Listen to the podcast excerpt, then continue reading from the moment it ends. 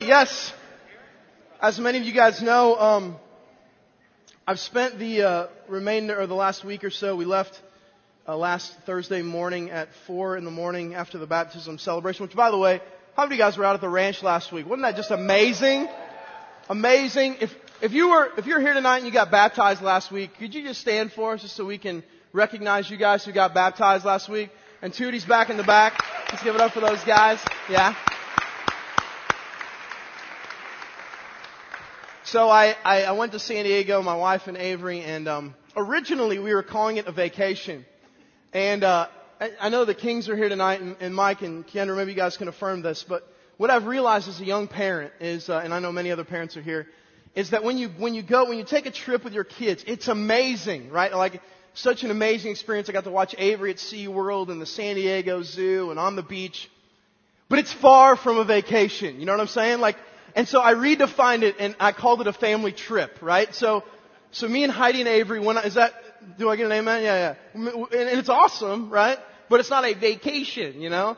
So I'm, we left it, we left at 3.45 San Diego time this morning, just got back here at 2.30 today, and I'm excited about being with you guys tonight, back from my family trip. So I hope you guys are ready to go. Here, here, here's, here's what we've been doing. If you're just joining us here tonight, uh, we spent about 18 months in the book of Genesis when we first started Matthias' Lot.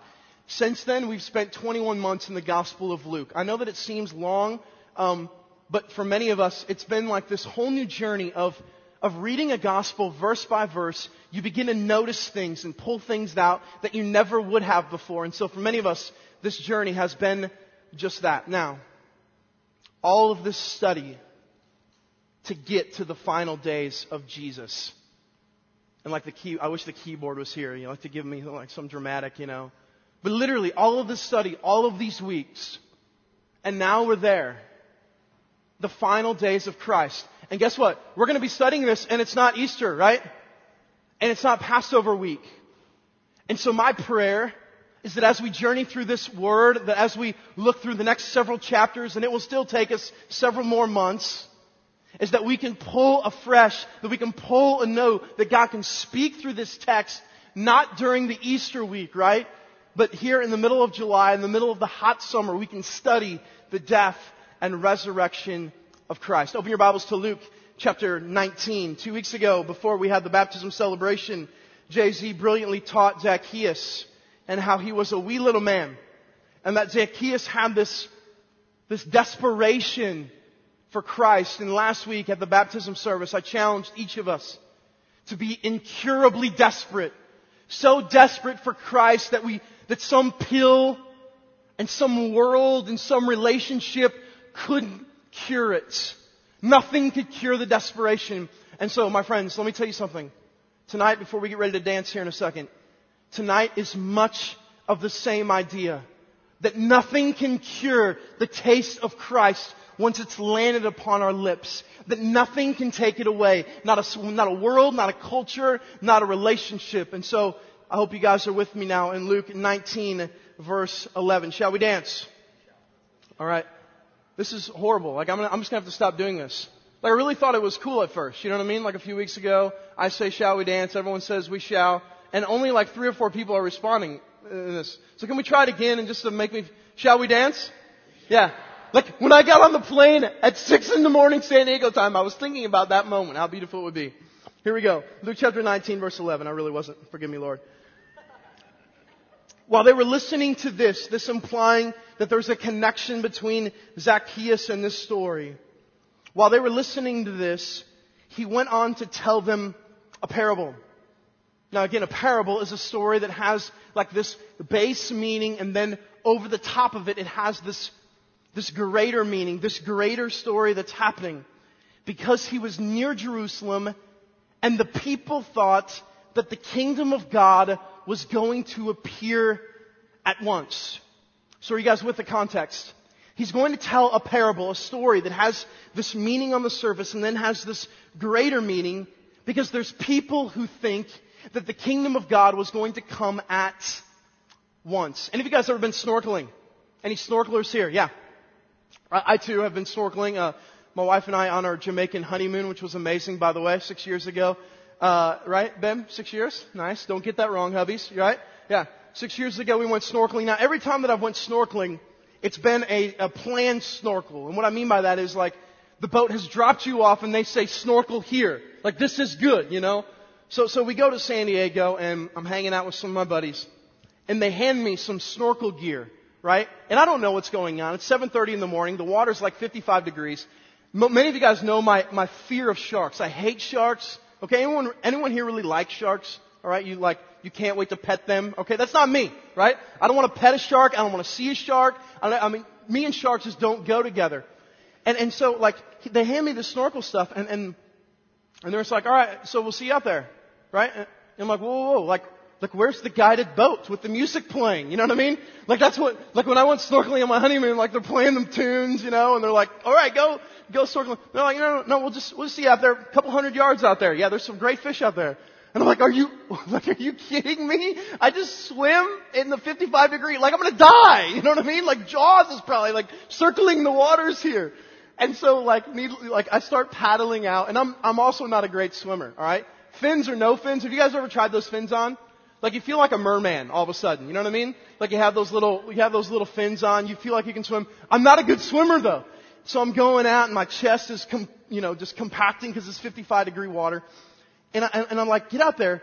And I, and I stick my head under the water for the first time and I see rocks and everything. And then, have you ever been out in the middle of the ocean and you literally can feel like this, something big is around you, right? I just, I just had that. Now this happened to me before. Many of you guys remember a couple years ago. Jason and I went to Florida. You guys remember the, the manatee uh, story? Some of you guys have heard that story. Jason and I were throwing the ball out in the middle of the ocean. All of a sudden a big, huge, like 800 pound manatee popped up right in my face like this, right? So I've had, you know, they couldn't harm, harm a fly, but I had, I've had these interactions. And, and so I'm like snorkeling around and just feeling weird, you know, just feeling like I'm gonna die, you know?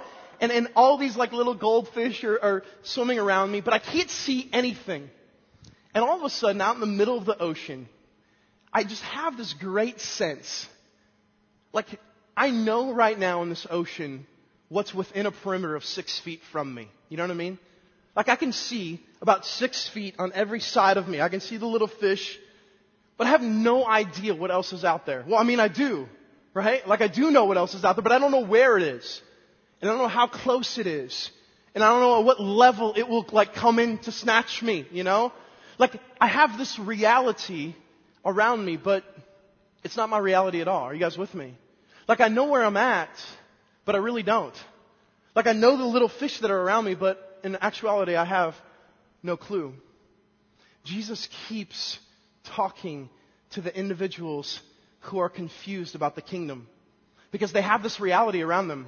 They're like, yeah, yeah, like this is exact, like you're coming down, you're gonna bring the kingdom with you, you're gonna solve all of our problems, and then we're just all gonna, all gonna go on our merry way. The problem is, they're seeing everything like six feet from them.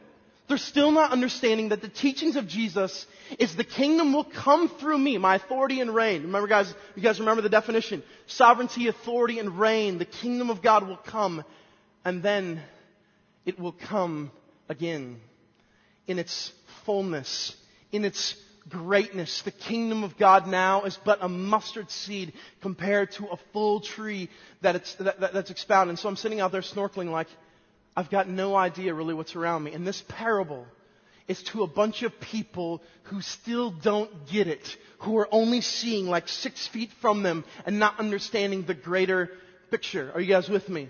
And so he begins to tell them this parable, and we're going to, going to do some illustrations on my beautiful whiteboard tonight to help us, uh, to help keep all of us together. Verse 12 says this. He said, a man of noble birth went to a distant country to have himself appointed king and then to return. So he called ten of his servants and gave them ten minas. Put this money to work, he said, until I come back. Now, it's very important tonight that every single one of us understand this parable. Uh, how many of you guys have ever read the, don't raise your hand, have ever read the parable of the talents in Matthew 25? It's a similar parable, but there's some deeper meaning here. And a lot of times I feel like we read the scriptures like we're, like we're drive-by. Uh, how many of you guys in high school had the cruise strip? Right? Did you guys have the cruise strip? Okay, yeah. I mean, if you didn't, you were missing out. The cruise strip was money, you know what I mean? But on the cruise trip, like you really don't take things in. You're just kind of like driving by. And I feel like that's the way, that's the way we read the word.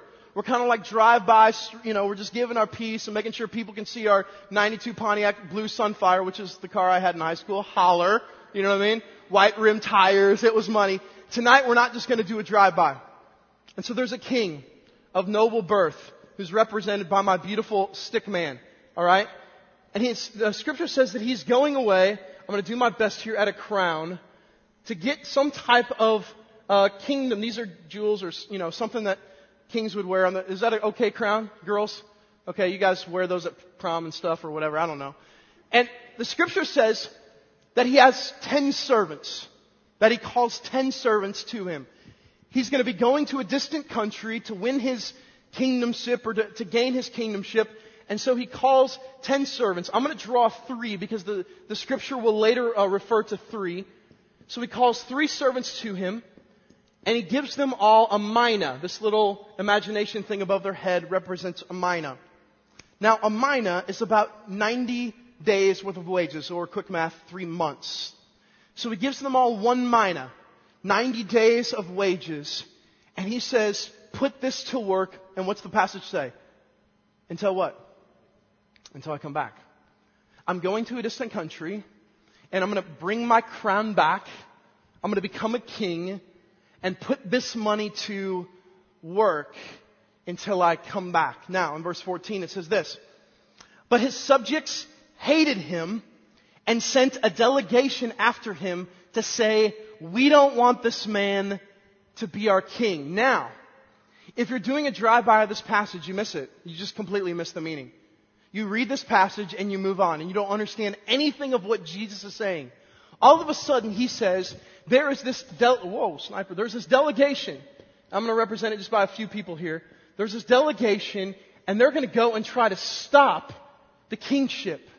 Now, King Herod the Great had a little son named Archelaus, and in 4 BC, this is interesting.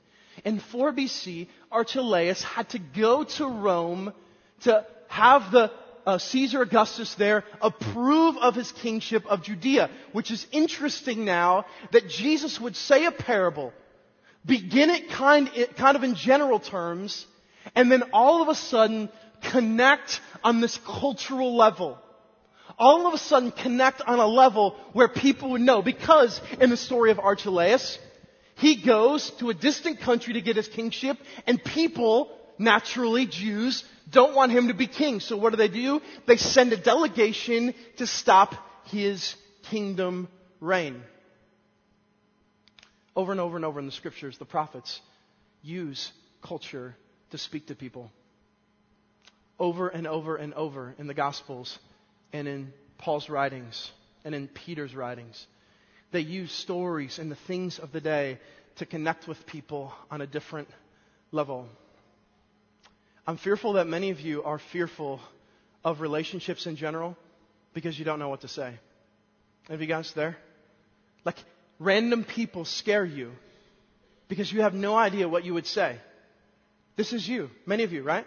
Like you, you, the, the, the cashier at Walmart, like to engage her in a legitimate, real conversation freaks you out because you, you have no idea what you would say. You've, you, I mean, you've never met them. The problem is, friends, that, that we haven't learned how to ask questions. And I've talked about this many times that humility and asking questions go hand in hand. Can I tell you something about the American population? They love to talk about themselves. And so what I've learned in my experience, and it was proven again this week, yesterday we were uh, eating at a new restaurant in San Diego. It's called, uh, what's it called, honey? Oscars, whatever the name is, they have amazing breadsticks. I don't even remember the name, but they had these, these fatty, and I got some nacho cheese. It was money. And and I, and I walk in, and I the manager comes up to he's like handing out breadsticks, and so he kind of goes off to the corner, and I'm interested to learn more about the more about the restaurant. And so I walk up to him and I ask him one question. I say, "Hey Andrew, so tell me about how you got connected with uh, whatever Charlie Good Breadstick Restaurant, you know?" Nine minutes later, this guy is still talking, and I've asked one question. And then he brings out free nacho cheese. Yeah. I didn't ask for it. Listen, listen. Then he brings out ribs. Alright, he just brings them to our table. He says, you know what, I just thought, just thought it'd be nice to kind of treat you guys with some free ribs tonight. I'm like, are you kidding me? And, and we're all laughing, right? Because all that I did was ask this guy one question. Well, what I've learned from my friends is that the American population love to talk about themselves. And so when you use culture, in this guy's case, it was his job, his occupation. When I gave him an opportunity to talk about what he does, his eyes lit up. The problem is you and I don't, we don't know how to engage people because we don't know how to ask questions because we want to be the ones answering questions. We want to be the ones that people are asking us. So what do you do, Mark? So tell me what you're learning, Mark. So tell me about your life and your kids and your wife. If you're waiting on that, let me tell you something, it won't come. Oh, of course it will in this circle. But as far as engaging culture, if you're interested in engaging culture in a way that Jesus does over and over and over by using the things of the day to connect on a way different level, then we better start asking people questions. So tell me about yourself. Like, what do you do? I'm sitting in an airplane, right? And I've got 85 year old woman sitting next to me. It's awesome. Great opportunity just to engage and to ask questions over and over and over in the scriptures. And the problem is, friends, I think we as Christians have seen ourselves as, you know, no, no, no. We just need to hide under a rock and just, and just take our Bible with us, you know, and just sing kumbaya all day and we'll never get out and we'll just protect ourselves. And I'm not saying that the culture is great and that we should just run out and just give the culture a big bear hug and just adhere to all the things of the day. But what I am saying is that Jesus knows his land. He knows the history. He knows what people understand. He knows what they talk about. And over and over and over, he uses things like that. Now, I'm not saying that we should all just become learned on American Idol, right? I'm not, all, I'm, I'm not saying that all of a sudden we should, we should watch, you know, MTV all day. That's not what I'm implying. But what I'm implying, friends, is that we better start connecting culture and engagement and humility and questions. And we'll be amazed at the relationships that will start to spur. I'm not saying every time you're going to score free ribs, right? Like, not, like the Walmart lady can't, can't give you that, you know? Right? In fact, she'll probably get in trouble even if she gives you free gum. But that's not the point, is it? The point is that one by one, we're showing people that we as Christians really care. Not about ourselves, but about something more. And so Jesus uses a story of the day that they would understand to share this deeper truth and then take it all the way to a new level. Verse 15. He was made king, however, and returned home. Then he sent for the servants to whom he had given the money in order to find out what they had gained with it. So he comes back. He's been made king and then he calls for these guys. He wants to find out what these guys made, what they did with their money. Because remember, he said, take this money, put it to work until I come back. And now he's come back. The first one came and said, Sir, your mina has earned ten more. Well done, my good servant, his master replied. Because you have been trustworthy in a very small matter, take charge of, what's the word? Ten cities. This guy comes back, alright? And he says that the mina became 10 more. So 30 days worth of wages times 10 is, Jamie, 300, alright? Thank you. And then, very interestingly, the king says, now you get 10 cities. It seems a little bit unreasonable, doesn't it? It's like, are you kidding me? Like he's gonna score that much? In the parable, it's to represent something much greater, which we'll get to here in a second. Verse 18. The second came back and said, Sir, your mina has earned five more. His master answered, You take charge of how many cities? Five cities. So this guy comes back and says, I've earned five. And so the king says, You take charge of five cities. The last guy, not so much. Look at this. Verse 20.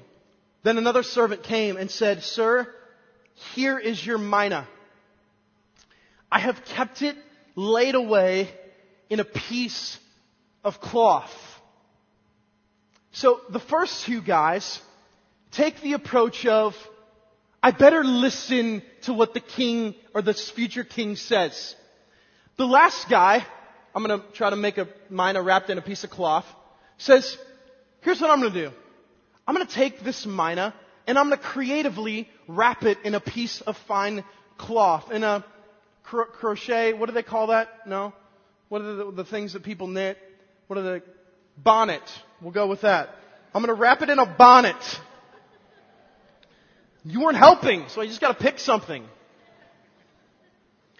I have kept it laid away in a piece of cloth. Listen, verse, uh, verse 21.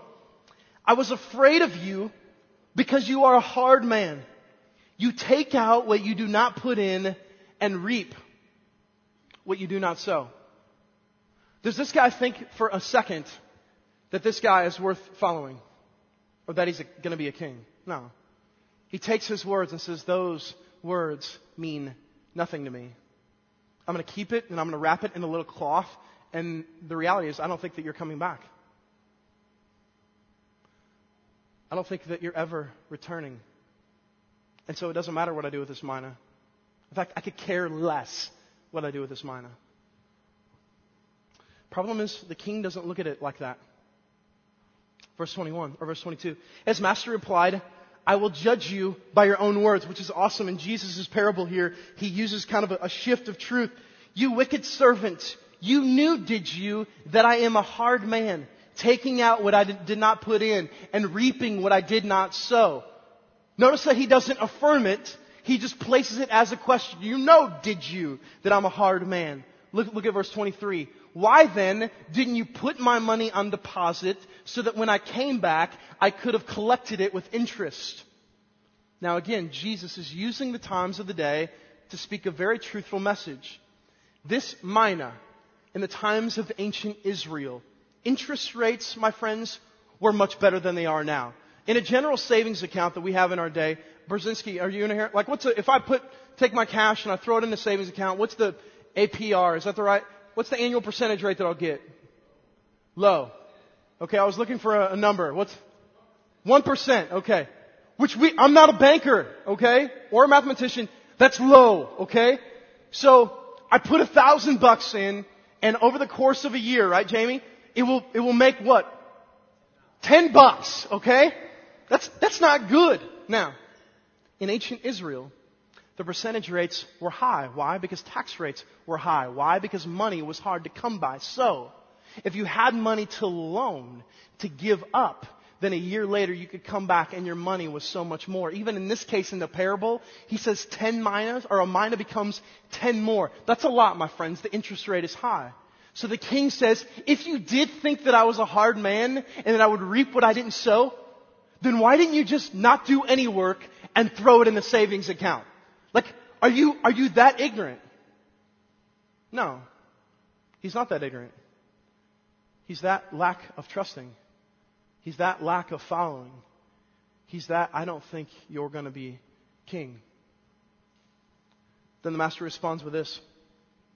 Then he said to those standing by, Take his mina away from him and give it to the one who has 10 minas. And in verse 25, Sir, they said, he already has 10. So what happens is, is the king says, take your mina and give it to this guy who already has 10 more. So this guy is just scoring big time now. When you step back from this story and we look at this picture, this beautiful artwork picture, can we agree that there is a stark difference between these two guys and between this guy. How many of you guys have ever seen the movie We Were Soldiers? We Were Soldiers? A lot of you guys have seen it. Um, a few of you guys know the story. But uh, Mel Gibson, who also plays uh, Braveheart, right? Maybe you guys have seen that movie. In the, the movie We Were Soldiers, Mel Gibson plays a general by the name of General Hal Moore. And it's an amazing movie. It's a picture of of him. It's based upon a book, We Were Soldiers Once and Young, that General Hal Moore wrote about the very first battle in Vietnam. Two weeks ago on a Wednesday night, I'd gotten home from church, and I was watching Hal Moore on this interview. And I was watching him, now 86 years old, weep over his men. I was watching the real Hal Moore, like the real guy who fought with his troops, 400 on 2,000. I was watching him say, no matter what the war was in my life, every single one of my men came home. Every single one of them. And I'm watching this like grandpa figure, and I'm just hanging on every word.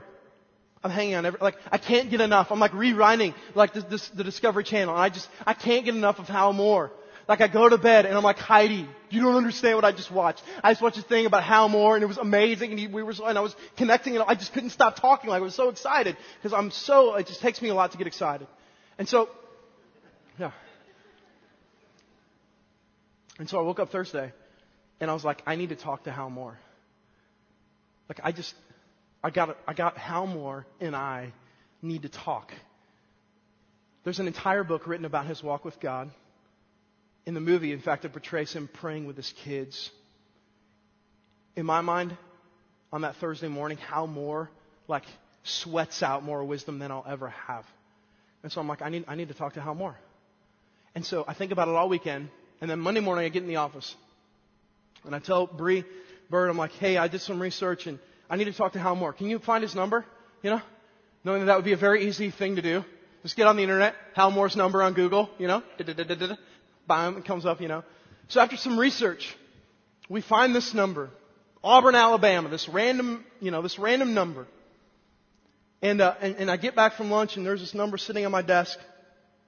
And I, I pick up the phone and I call the number and second ring, a guy answers. Hello is, and you, you know, I don't know like what to ask for, like, cause he's like general, colonel, amazing, biggest military stud. Like, what do you say? You know what I mean? So I went with general. Hello, is General Hal Moore there? And he goes, this is he. I don't know if you've ever had one of those moments where you, you, you just don't know what to say.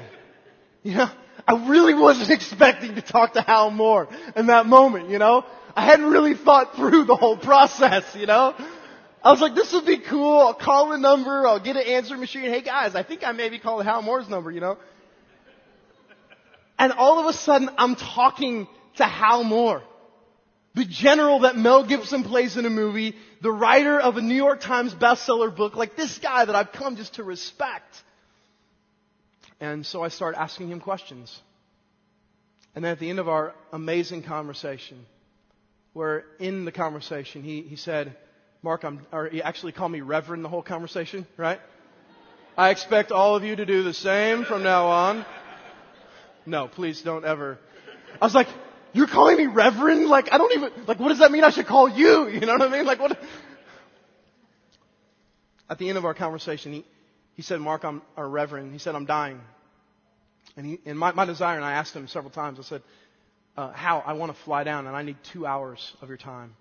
I just want to sit and hear you talk and listen words. I I just want to hear. And, and over and over and over, he kept saying, Mark, um, I'm dying and I don't know if this will happen. But he said, Here's what I want you to do. I want you to write me a letter, put all of your information in it, and, and if I get enough strength in the next few weeks, I'll call you. You can come down and we can hang. And then we talked about some family some more. And listen to this. The, the, the music was starting to build, right? In the very end of the conversation, he says, Reverend, may God be with you. And I felt like it was Charlton Heston on the Ten Commandments. You know what I mean? Like, I just like let it echo in the phone. And I was like, may God be with you. You know, and I just, but what happened was, is I found myself taking this man, Hal Moore, amazing man, incredible things that he's accomplished in his life. And I found myself hanging on every word. I couldn't wait to hear another word. I couldn't wait, like just to, for him to whisper another word through his weak breath. The picture that Jesus gives us in this story is that there's two individuals who crave the word of a king.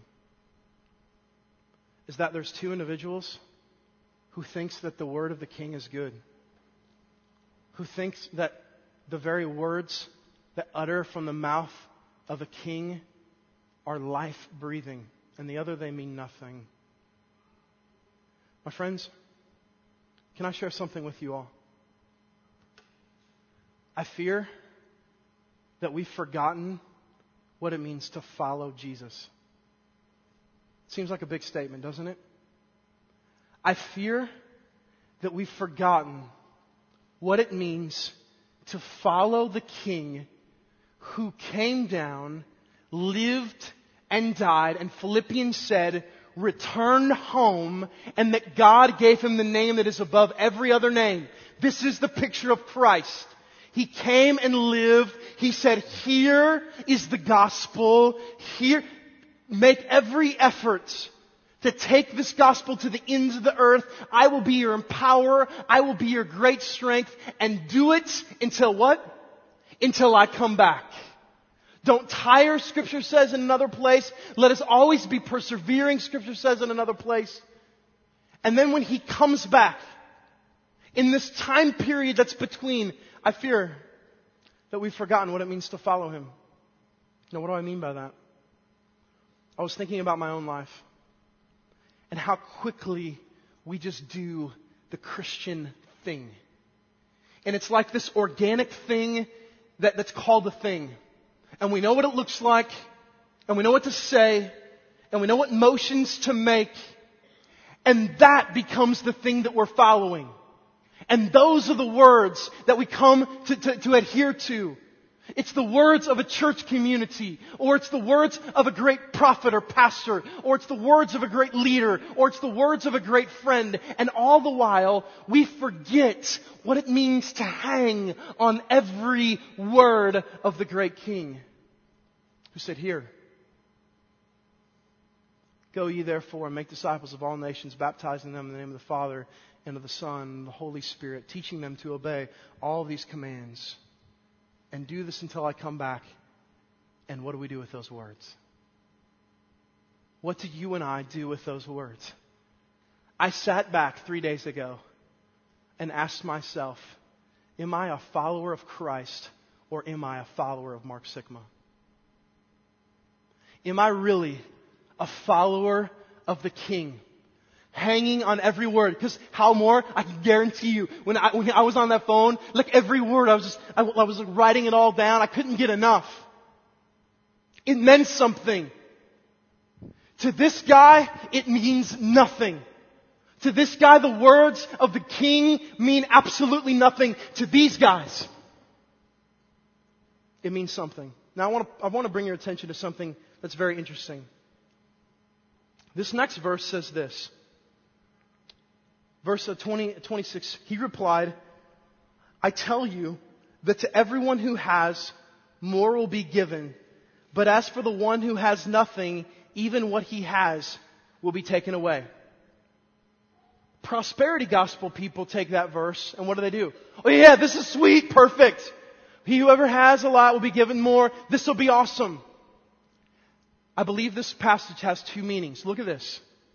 They come back and they tell the king, I made 10 and I made 5 minas. And what does the king say, everybody? I now put you what? In charge of what? 10 cities and 5 cities. And he uses the word charge. In other words, it's as if to say, you've been faithful with what you've been given, and so guess what? more responsibility will be given, more weight of the gospel will be shared. You will be used by me, empowered by me, glorified to me, through me, because of the faithfulness that I've implanted in you. And so to whom more is given, more will be expected, more will be blessed. It's the more of faithfulness, it's the more of following. It's not some monetary, I gain 10 and I'll get 100 back. It's, you know what, church? He said, go and make disciples.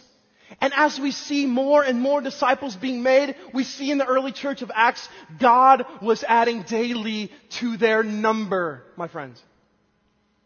Now, I think there's a second possible meaning, and I think both are true. Is that what he's saying? Is that to more, the more who have, more will be given? It's that you have the kingdom. And the kingdom now is but a mustard seed. And so you have a lot now. The hope of Christ, the blessedness of a creator, the sanctification of a savior, but you have no idea what it will be like when my son returns. The more who have, more will be given. And then he says some disheartening words for the other guy. Verse 27. But those enemies of mine who did not want me to be king over them, bring them here. And what does your Bible say? Kill them in front of me. Jesus is entering the last, day of, the last days of his life, and he ends this parable on a high note, doesn't he? These guys, these guys craved every word. They craved every minute. But this guy, this guy took the words of the great king and said, they don't matter. They're not significant. I don't believe. I don't trust. And so I'm going to live however I want. And then unexpectedly, like we've seen over and over and over in the gospels, the king shows up. Honey, I'm home. Right? And all of a sudden it's too late. Now in Matthew, you guys, you guys know what the passage is after this story? It's the sheep and the goats. The separation of the righteous and the unrighteous. My friends, can I ask you guys a question? Can I ask myself a question tonight? Are we following Jesus or are we following something else? Are we following Christ, the King? Are His words just causing us to wait in anticipation. We can't wait for another word. We can't wait to open His words because His words as King just permeates. If that is you and if that is me, then the reality is, is this time period in between the King coming and gaining His crown looks a lot like this. Joy, hope, watching lives change. And when Christ returns, what does he say to the first servant? Well done. Not because you do it, you did it, but because you accepted the fact that I already did it for you. So come on now. Church, the call is to follow Christ. Not some image that we can like grasp out here. Not something organically that one day we'll get to. The call for us as a church is to say, Jesus, where are you going? And that's where I want to go. The problem is in the Gospels, over and over and over, especially in Luke, they're waiting for the kingdom. They're waiting for the splendor of the kingdom. In their minds, heaven, in their minds, the destruction of Rome. And all the while, they miss Jesus. Are you missing Jesus, my friends? Everything else is great. You're waiting on the free ticket to heaven, and in the meantime, just doing your thing. All the while, friends, are you missing Christ? And if you are, then you're missing all you've got.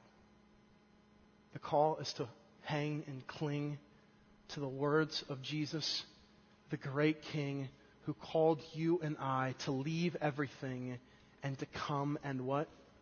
Follow me. That's the message of the kingdom. That's the message of two servants who come back and say, I've been faithful with what you've been given. That's the message, my friends, of the gospel. Let's pray.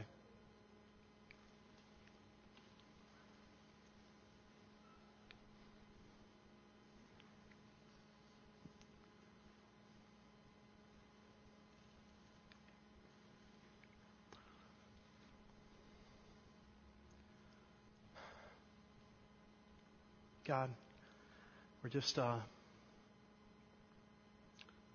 we're humbled by the fact that we get so easily distracted. We take your words so frivolously at times. We take the words of men and exalt them to a place where they shouldn't. God, I ask for this church on this night and for the coming days that we will live, that your words are all that we need. That your truth is all that we seek. That leaving and shedding what so easily hinders us is our desire so that we can properly share the gospel, preach the truth, love those around us. God, I pray that you help us in this room simplify the truth. Love and love. And God, I ask that by your power and by your spirit, that you'll help us follow you. Let's stand and respond to Christ tonight.